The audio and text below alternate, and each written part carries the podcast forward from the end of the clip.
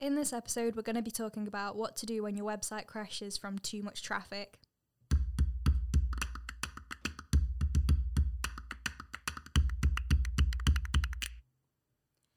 So I'm with James today, and we're going to be um, going through um, potentially quite a good problem to have because um, it shows that your website's popular. But um, what to do when your website crashes from too much traffic? Um, so James, why does this happen?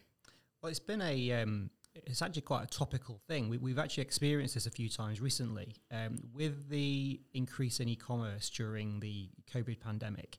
We've had a few clients who, in the past, probably wouldn't have come across this problem, um, but have suddenly sort of been forced into this arena where the e-commerce uh, technical hosting setup that they had really wasn't um, going to cover the um, the scope of how much traffic they were getting. It, normally happens when a client does a, a big promotion on either social media or um, the times we've seen it most common are actually when uh, a client's product has been featured on uh, a TV program or other media outlet. Uh, and this kind of um, situation um, sometimes just takes them by surprise. So, for example, we had a client last week um, where even though their own company wasn't really featured on this TV program, a product that they sold was. And then when people were searching for the, the product, because our client's website was coming up at the top of Google, suddenly they had an awful lot of traffic hit their website at one minute. Now, this is not something that the client could have predicted because they didn't necessarily know this was going to happen. Um, but their site then started to experience some um, hosting issues of, of, keeping online with that amount of extra traffic on it. Um, and also, we have a, a, few other clients where periodically uh, they do sort of seasonal sales. Um, and on those sales um, sort of they, they, gear up their marketing to a certain time and event so that at that time when the sales released everybody then descends upon the website all in one go um, and that again could pose a challenge because the system that they have to host their website on has to cope with that but then for the rest of the year it doesn't necessarily um, have a problem it, you know, it sort of has, just ticks over with a normal amount of traffic so it's quite interesting. Sort of, we, we see different ways of this this comes about, um, but it, when it does happen, it can cause quite a problem, really. So um, with the um, with the problems then that people face, um, how would you um, how would you plan for an increase in traffic if it's something that's a sustainable marketing campaign like the sales that you've mentioned? Uh, a lot of it depends on the hosting infrastructure that the client is running the website on. So, um, give you an idea, it's actually quite difficult to get hosting that can dynamically scale um, just on the off chance that it happens. So there has to be some element of expectation here. Um, the best way of doing it is to sort of make an informed judgment about roughly how many people might be on the website at any one time. Because um, in reality, for example, say, say a website had 2,000 visitors on it in a day, that, that really wouldn't affect um, keeping a website up. But if they have 2,000 visitors on it in one second, that's where the problems come. So, so it's all around um, sort of traffic peaks at certain um, times of the day. And say, for example, you've got um, you know, 2,000 people that stay on the website for five minutes, and in that time, additional people are trying to get onto the website. That's where sites go down because it just cannot handle serving the website to that many people all at the same time. So um, it, there's no easy solution to it apart from to almost throw money at a better hosting solution um, to sort of boost up the core power of it. So basic shared website hosting, which is relatively cheap, really won't cut it if this is the kind of thing that's going to happen for that business. Um, there's also other solutions that you can put in place, such as website queuing systems. So everyone's probably seen it. Um, it happened quite a lot actually during the pandemic at places like B&Q, who operated a website queuing system and where they had, yeah, even a big business like that has this same problem where the, the server hardware that their website is on really has a capacity to it. Um, and then the only way to mitigate the problem is to limit how many people are able to come through to the website at any one time. So that has been um, so that that's sort of one technique to doing it. Um, but with it, yeah, you kind of have to make an informed guess at the numbers. Um, and if it's something that the client's done before, so it's a campaign that's been run previously, um, and there's some um, analytics data about how many people approximately uh, went on the website. That can give a really good informed decision about um, how you know, how much to spec up the, the hosting with.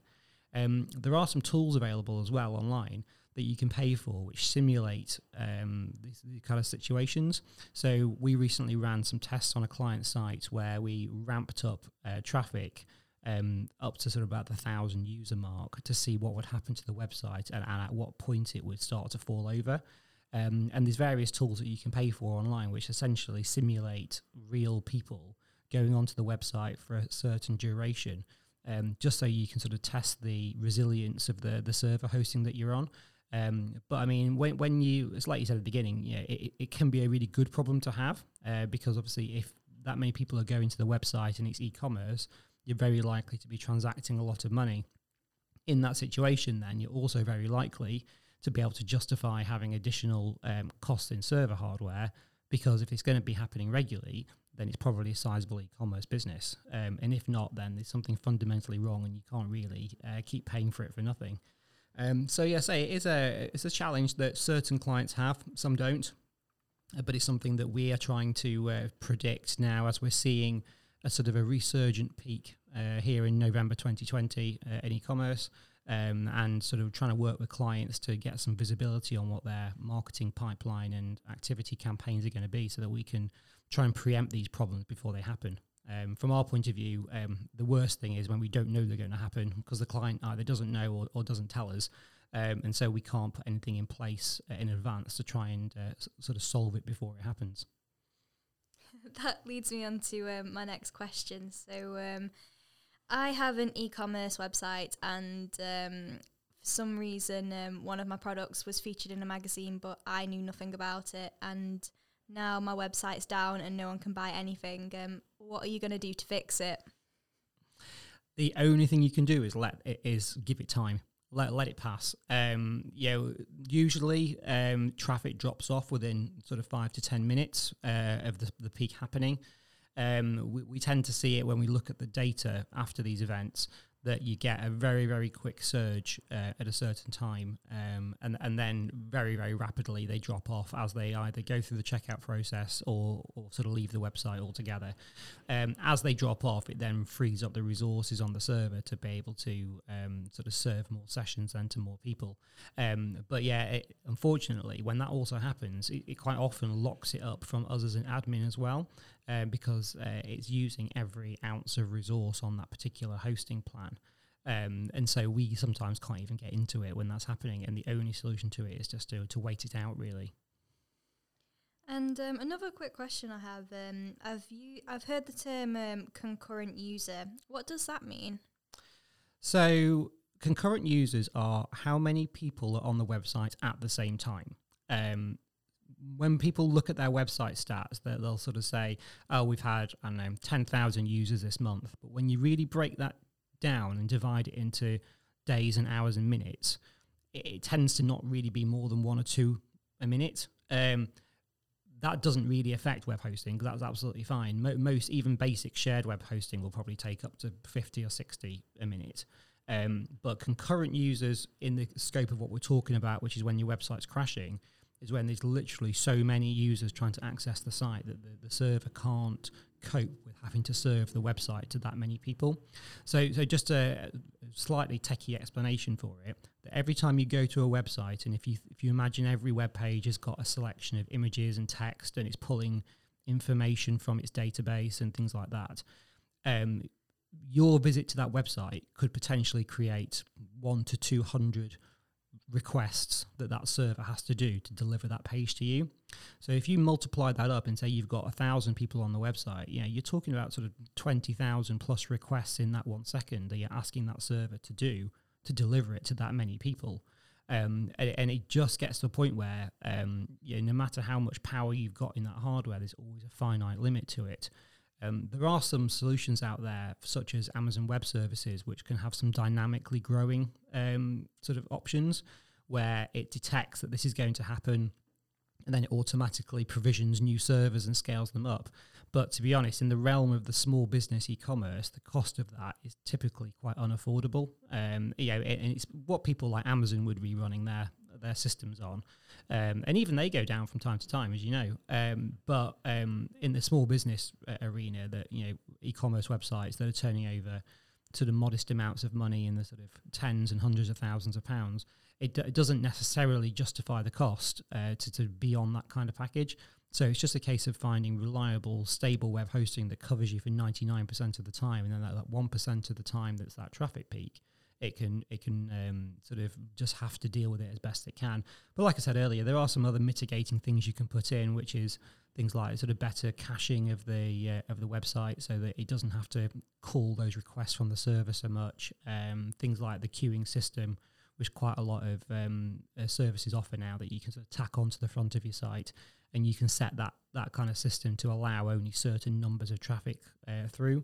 Um, so if you know that you've tested your site up to say 100 concurrent users, you can say, right, I don't want to let any more than 80 through, so that the people that do get onto the website have a, a good experience, and everyone else is just put into a waiting list to be let through um, as and when that the um, the other people drop off. So there's some there's some ways you can do it on sort of a, a cheaper, more, afford- more affordable way to do it that doesn't involve changing your hosting. But if it's going to be a problem that happens all the time, then then really looking into better, more dedicated hosting is the answer. Um, what are some signifiers then that um, people should start looking at to um, think about the levels of traffic and um, changing servers? Um, normally, clients start to experience slowdown issues way before this happens. So, if their general traffic volumes have been increasing because they're just doing more business, um, what we tend to see is more issues um, being raised with our support team. Of you start to see intermittent problems with the side loading. Um, it might just be slower than it was normally, and these are all telltale signs that um, now is possibly the time to start looking into upgrading before it becomes a problem. Um, and it's just been one of those things where, um, yeah, if you can address it early, it may never become a problem. But if it's one of those things that gets ignored because um, it just looks like a cost or it looks like a, a, sort of big load of hassle to move the website to another platform, that then you can guarantee that it's going to become a real hassle when it actually goes down because of this issue. That's great. Thank you very much for sharing that with us, James. Um, if you've got any questions about um, servers and um, traffic rates on your website, just get in touch with us at hello at saymarketing.com.